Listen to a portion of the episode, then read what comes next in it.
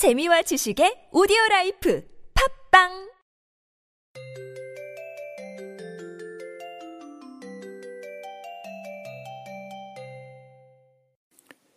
지금 열차가 들어오고 있습니다. 한 걸음 뒤로 물러서 주시기 바랍니다. 저는 블록이나 퍼즐 맞추는 것을 굉장히 좋아해요. 마치 하나의 수학 문제를 푸는 느낌이랄까? 완성되었을 때의 모습을 상상하는 재미도 있고, 조각을 하나씩 맞춰가면서 완성되었을 때의 모습에 가까워지는 것을 보며 느끼는 성취감도 있고요. 특히 그 많은 조각들을 다 맞춰 완성시켰을 때의 뿌듯함은 이루 말할 수 없죠. 지금도 제 방에는 완성된 퍼즐 그림이 하나 걸려 있고, 책상에도 나노 블록 하나가 완성된 채 올려져 있답니다. 새삼 신기하다는 느낌도 받았어요. 한 조각 한 조각으로 볼 때는 이게 어디에 들어가야 할까? 라는 생각. 과연 이 퍼즐, 이 블록이 완성된 모양을 갖출 수 있을까? 라는 걱정이 들었는데, 조립이 끝나고 난 뒤 완성된 모습을 보며 부분만 보지 말고 전체를 보아야 하는구나 라는 생각이 들더라고요. 우리 사회도 하나의 퍼즐을 맞춘다는 생각이 들었어요. 서로 다른 사람들은 각각 퍼즐 조각이고요. 사람들과 서로 만나서 관계를 맺는 것은 서로 맞는 퍼즐 조각끼리 맞춰지는 것. 그리고 그렇게 관계를 맺은 집단이 점점 크기를 확장해서 마침내 사회라는 그림을 완성하는 것이죠. 내가 과연 이 사회에 필요한 사람일까 하는 회의감이 들 때가 있어요. 실패를 거듭하는 순간, 또는 아무도 날 좋아하지 않는다는 느낌이 들 때. 우리는 사회라는 큰 그림에 필요한 퍼즐 조각이에요. 퍼즐 조각이 하나라도 빠지면 그림이 완성될 수 없는 것처럼 사회라는 그림도 우리 하나하나가 없이는 완성될 수 없답니다. 그러니 오늘도 용기를 가져보세요. 내가 필요한 그 위치를 찾아 다시 한번 탐험을 시작해보세요.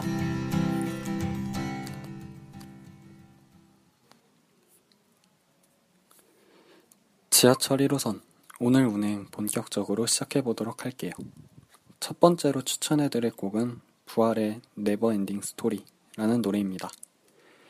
개인적으로는 부활의 노래 중에서 가장 대중적이고 또 가장 알려진 노래가 아닐까 하는 생각이 들어요.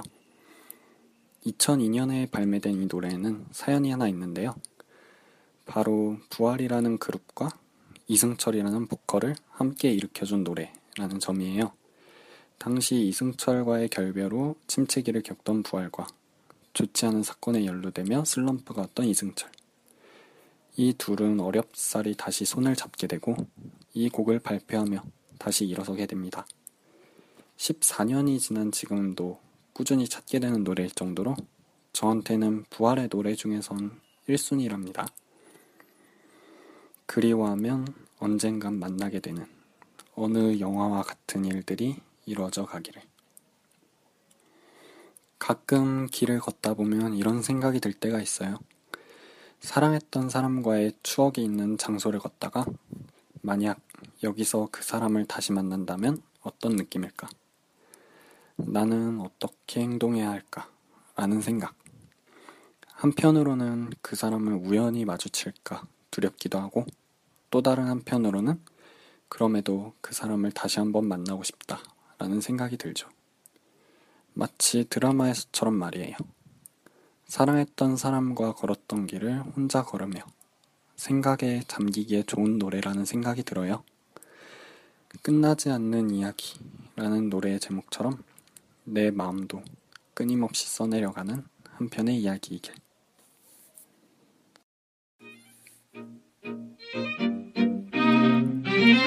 인천에서 출발해서 소해산까지, 그리고 천안까지. 지하철 중에서 가장 먼 거리를 운행하는 1호선. 긴 거리만큼이나 많은 역들이 있는데요. 수많은 역들 중에서 당신이 가보고 싶었던 역, 혹은 당신만의 특별한 추억이 담긴 역이 있으신가요? 당신의 바람, 그리고 추억을 함께 걸어보려고 합니다. 1호선을 걷다.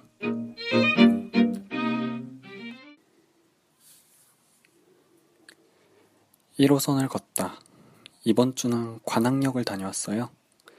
공원을 찾고 싶어 1호선이 지나가는 길을 지도로 찾아보던 중 관악역 근처에 있는 안양예술공원이라는 곳이 눈에 띄었답니다. 집에서 그리 멀지 않은 곳이라 부담 없이 다녀올 수 있었어요. 비가 오는 날인데다가 공원과 산이 연결되어 있어 길을 찾는 것도 쉽지 않았지만 그래도 마침내 전망대를 찾아 그 꼭대기로 올라갔을 때의 희열은 말할 수 없었죠. 그럼 지금부터 그 감상 시작해 볼게요. 낯선 곳. 어느 날 누나가 나에게 이런 말을 했다. 너무 유명한 역.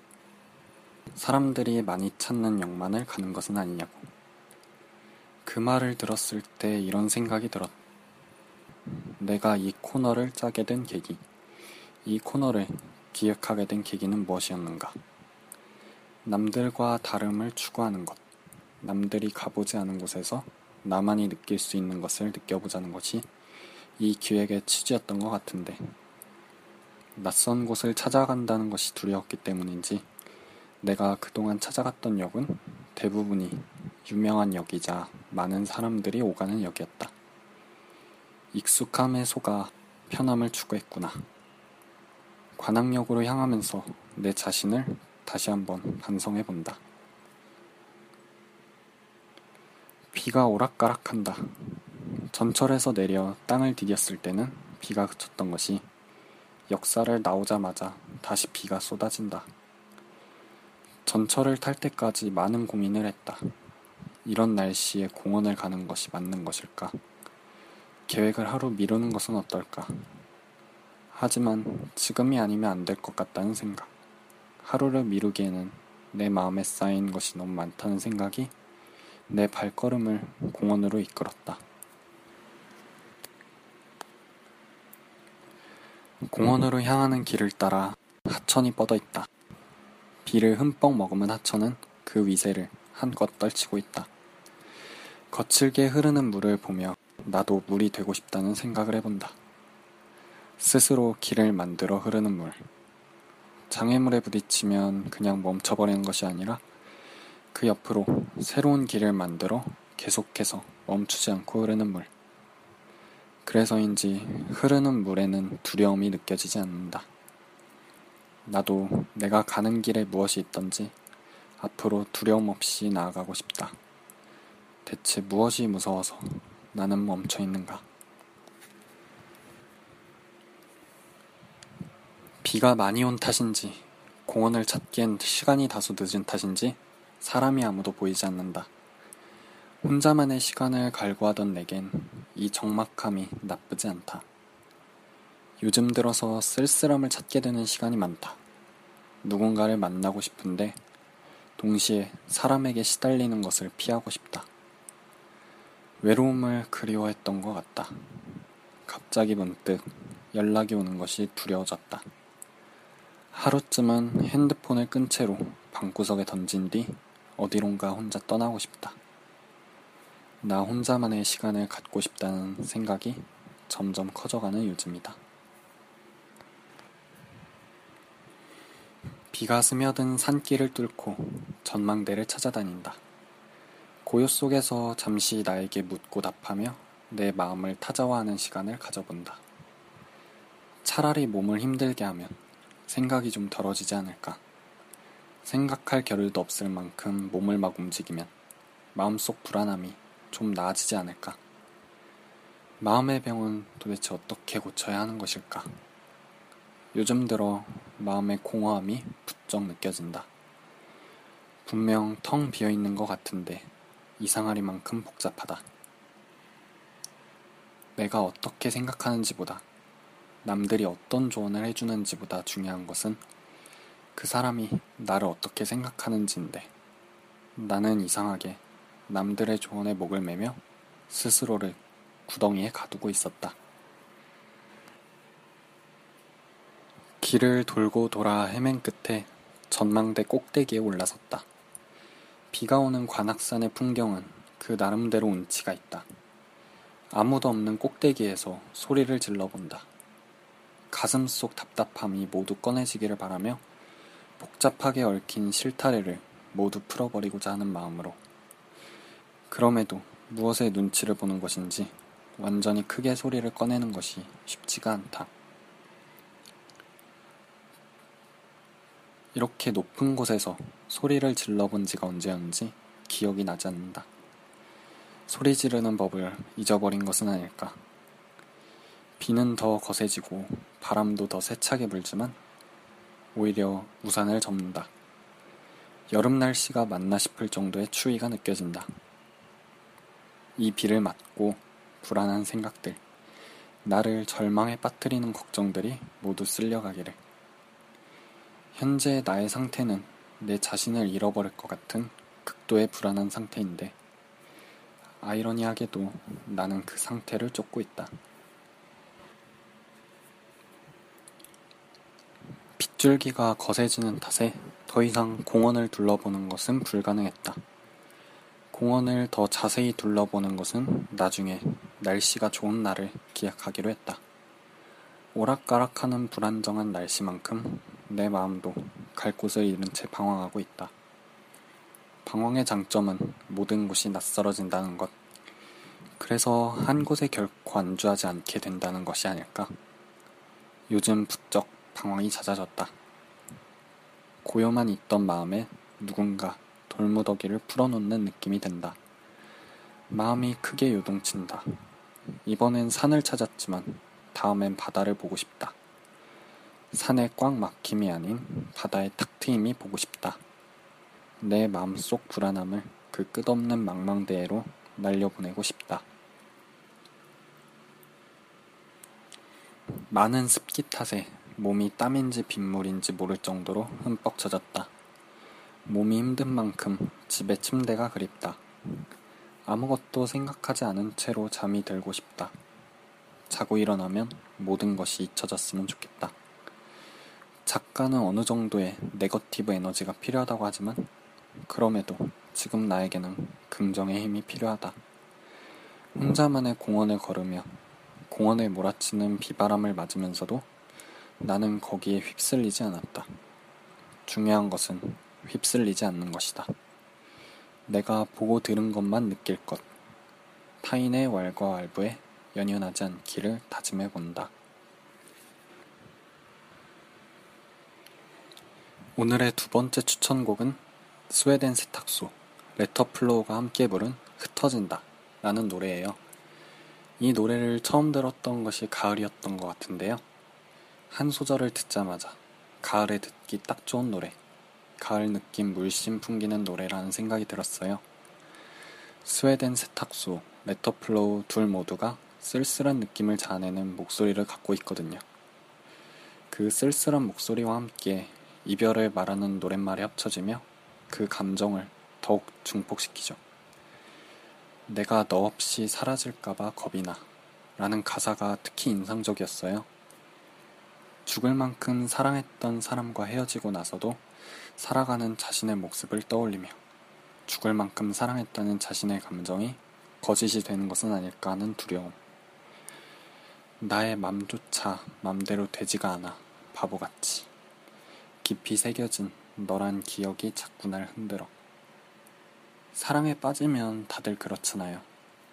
마음을 내가 하고 싶은 대로 조물조물 할 수 있으면 얼마나 좋을까 하는 생각이 들지만 실제로는 그렇지 않죠. 마음을 주고 싶을 때 한껏 주었다가 아니라는 생각이 들면 바로 걷어올 수 있는 낚싯대 같이 할 수 있다면 너라는 존재는 도대체 얼마나 무겁길래 이렇게 감당하기 힘든 것일까 하는 생각이 드는 노래랍니다.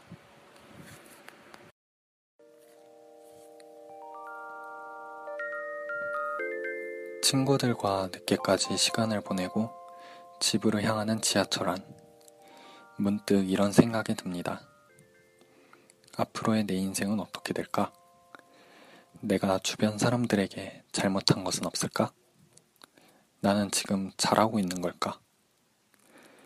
모든 에너지를 다 써버릴 정도로 재밌게 놀았을 때일수록 이런 공허함, 이런 불안감이 더 커지곤 하는데요.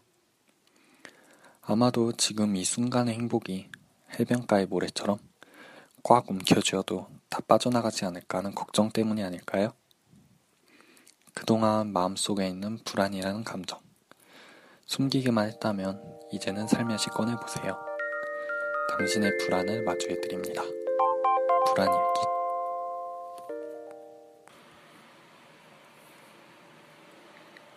불안일기. 오늘은 관심과 불안에 대해 이야기해 볼까 합니다. 인간은 사회적 동물이라고 하잖아요. 그만큼 우리는 평생 동안 많은 사람과 관계를 맺고 살아가죠. 관심이라는 것은 다른 사람과 관계를 맺기 위한 하나의 도구가 아닐까 하는 생각이 들어요.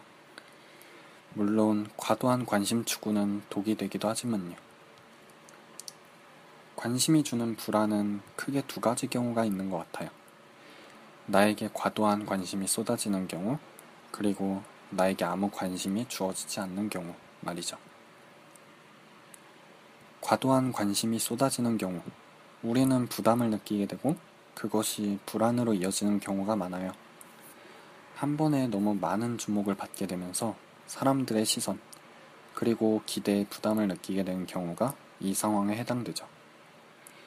지난번에 이야기했던 제가 휴학을 결심하게 된 계기도 어찌 보면 제가 감당하기 힘든 수준의 관심이 제게 부여되면서 느꼈던 부담감 때문인 것도 같아요. 학생회장이라는 자리에 걸맞는 행동을 해야 한다는 스스로에 대한 채찍질, 그리고 회장이라는 자리에 부여되는 기대감. 한 학과의 사람들이 저만을 바라보고 제가 학과의 일을 책임지고 가야 한다는 것. 제가 용기를 내서 출마했고 당선된 자리였지만 막상 그 무게를 짊어지는 것은 쉽지 않은 일이었죠.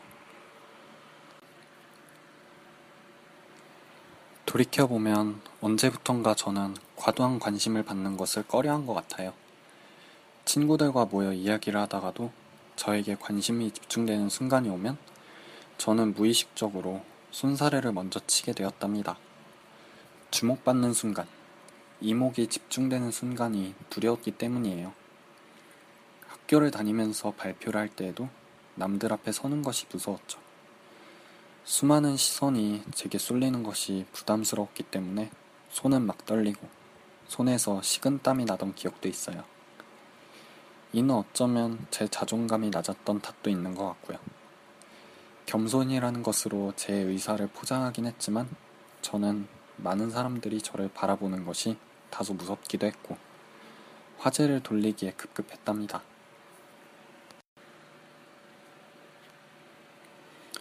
하지만 그렇다고 해서 제가 관심을 무작정 부담스러워한 것은 아닌 것 같아요.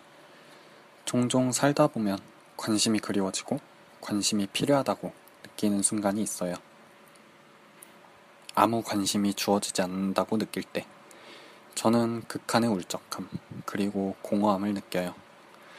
이런 상황에서의 관심은 남들과 같은 위치로 대우를 받는 것이 아니라 제가 그 사람에게 좀 더 특별한 사람이 되고 싶은 마음이 투영되는 것 같아요. 상대방이 나에게 좀 더 특별한 대우를 해주었으면 하는 바람. 저는 한때 이런 생각도 해본 적이 있어요. 불현듯 몸이 아프고 싶다. 라는 생각. 이런 생각 역시 외로움을 느낄 때 저를 찾아와요. 내가 아파서 일상적인 생활을 잠시나마 못한다면 사람들이 걱정을 해주지 않을까. 내게 관심을 주지 않을까. 그런 위로를 받고 싶은 순간이 종종 있죠. 또는 누군가 나를 찾아주기를 바라는 생각. 내가 갑자기 사라졌을 때, 내가 어디에 갔는지, 무슨 일이 생긴 것은 아닌지 하고 걱정해주는 사람이 있기를 바라는 생각. 어린아이 같은 철없는 생각이지만 그럼에도 관심을 이렇게 갈구하는 것은 어쩌면 제가 사람의 애정을 너무나도 필요로 하기 때문 아닐까요? 관심도 일종의 마약인 것 같아요. 외로움이라는 극도의 불안 상태에 휩싸여 있을 때 그 불안을 달래기 위해 투약하는 마약. 관심을 받고 나면 잠시나마 마음의 위로가 되며 안정이 찾아오죠. 하지만 그 마약을 한 번에 필요 이상으로 투여하게 되면 그건 나름대로 또 다른 불안을 일으켜요. 관심에 대한 부담, 그리고 그 관심이 부정적인 시선으로 바뀌지는 않을까 하는 걱정 말이죠. 그리고 관심을 과다투약하면 중독에 걸리게 되는 경우도 많아요. 사람들의 시선 하나하나를 갈구하며 그 시선을 얻지 못함에 불안해하고 괜히 이 사람이 나를 싫어하는 것은 아닐까 하는 부정의 극한까지 자신을 몰아넣기도 하죠. 그리고 관심이라는 마약을 추구할 때도 조건이 있어요. 아무에게나 관심을 바라지는 않는다는 것. 내가 소중해지고 싶은 상대, 내가 좋아하는 상대에게 관심을 받고 싶어 하는 경우가 많아요. 내가 좋아하는 상대로부터 인정받고 싶은 욕구의 표현이 바로 관심인 것이죠. 관심으로 인한 불안에서 벗어나기 위해서는 나를 잃지 않는 것이 필요한 것 같아요. 관심에 마음이 흔들리지 않고 내 정체성을 유지하는 것. 비록 우리는 누군가를 좋아하게 되면 그 갈증 때문에 내 자신을 억제하기가 굉장히 힘들어지지만 그럼에도 내 위치를 지키려는 의지가 필요한 것 같아요. 아까 처음에 불안일기 문을 열며 말했듯이 우리는 타인과 관계를 맺으며 살아가기 때문에 사람들의 관심에도 마음이 흔들리지 않기는 어려워요. 하지만 그 흔들리는 와중에도 나의 모습을 유지하는 것. 그것이 나를 관심 중독에서 벗어나게 해주는 방법 아닐까요?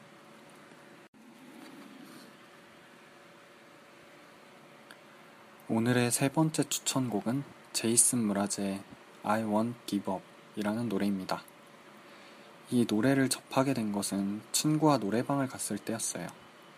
친구가 이 노래를 부르는 것을 듣고 너무 좋아서 메모해 왔다가 집에서 바로 노래를 듣고 다운받았죠.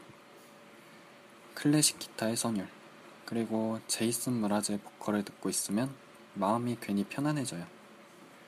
마치 해가 질 때 선선히 부는 바람을 맞고 있는 느낌이랄까? 저는 무엇을 포기하지 않을 것인지를 생각하면서 이 노래를 들었어요. 노래 가사는 전반적으로 누군가에게 힘이 되고 싶은 사람의 심정을 담고 있어요. 나는 우리를 포기하지 않을 거예요. 비록 저 하늘이 거세진다 해도. 난 당신에게 내 모든 사랑을 줄 거예요. 난 여전히 당신을 보고 있어요. 1절을 담담하게 내뱉던 목소리는 2절에서 점차 감정이 솟구쳐요. 마치 내가 곁에 있으니 기운내 라는 위로로 들려와요. 우린 부족한 것이 많지만 신은 우리가 가치 있는 존재임을 알고 있어요. 그러니 더덕 포기하지 말라고. 거센 하늘에 굴복하지 말라고. 이렇게 나를 지켜봐주고 힘이 되어주는 사람이 있다면 얼마나 좋을까요? 제 개인적으로 마음이 불안할 때 들으면 큰 안정이 되는 노래랍니다.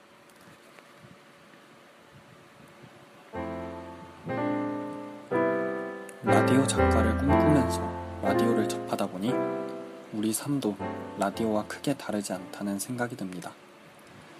우리의 삶은 라디오를 켜면서 시작되고 라디오를 끄면서 끝이 나요. 라디오에 서로 다른 수많은 주파수가 있는 것처럼 그리고 각각의 주파수에서 서로 다른 방송이 나오는 것처럼 우리도 살아가면서 서로 다른 주파수를 가진 수많은 사람들을 만나 그들의 이야기를 들으며 살아가는 과정이라는 생각을 해봤어요.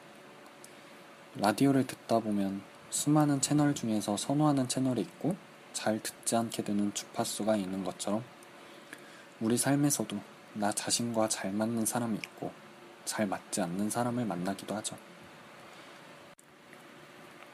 때때로 주파가 잘 나오지 않는 상황이 닥쳐 방송이 끊기거나 잡음이 많이 섞이는 경우도 있어요. 우리 삶도 마찬가지죠.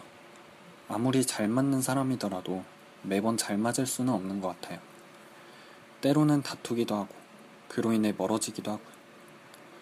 하지만 지역을 달리하거나 안테나를 잘 조절해보면 다시 깨끗한 방송이 나오는 것처럼 조정을 거쳐 더 깨끗한 소리가 나오는 것처럼 우리 관계도 비온 뒤에 땅이 굳죠. 사소한 오해를 풀고 나면 그 관계가 더욱 깊어져요. 이렇게 선호하던 채널이 바뀌고 주파가 원활하다가 방송이 끊기다가 하는 과정을 반복하다가 점차 선호하던 채널이 없어지고 라디오의 전원을 끄는 것처럼 우리도 누군가와 헤어지고 눈을 감고 잠이 들어요. 24시간 쉼없이 진행되는 라디오처럼 우리 삶도 순간순간이 하나의 라디오 프로그램은 아닐까요?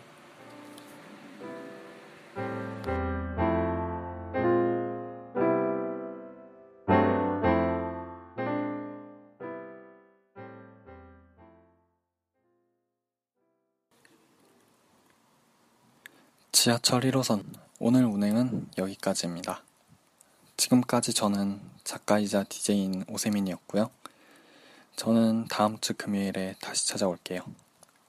새로운 한 주 잘 보내시고 한 주 동안 쌓인 마음의 짐은 여기 놓고 내리세요. 한 주 동안 고생 많았어요.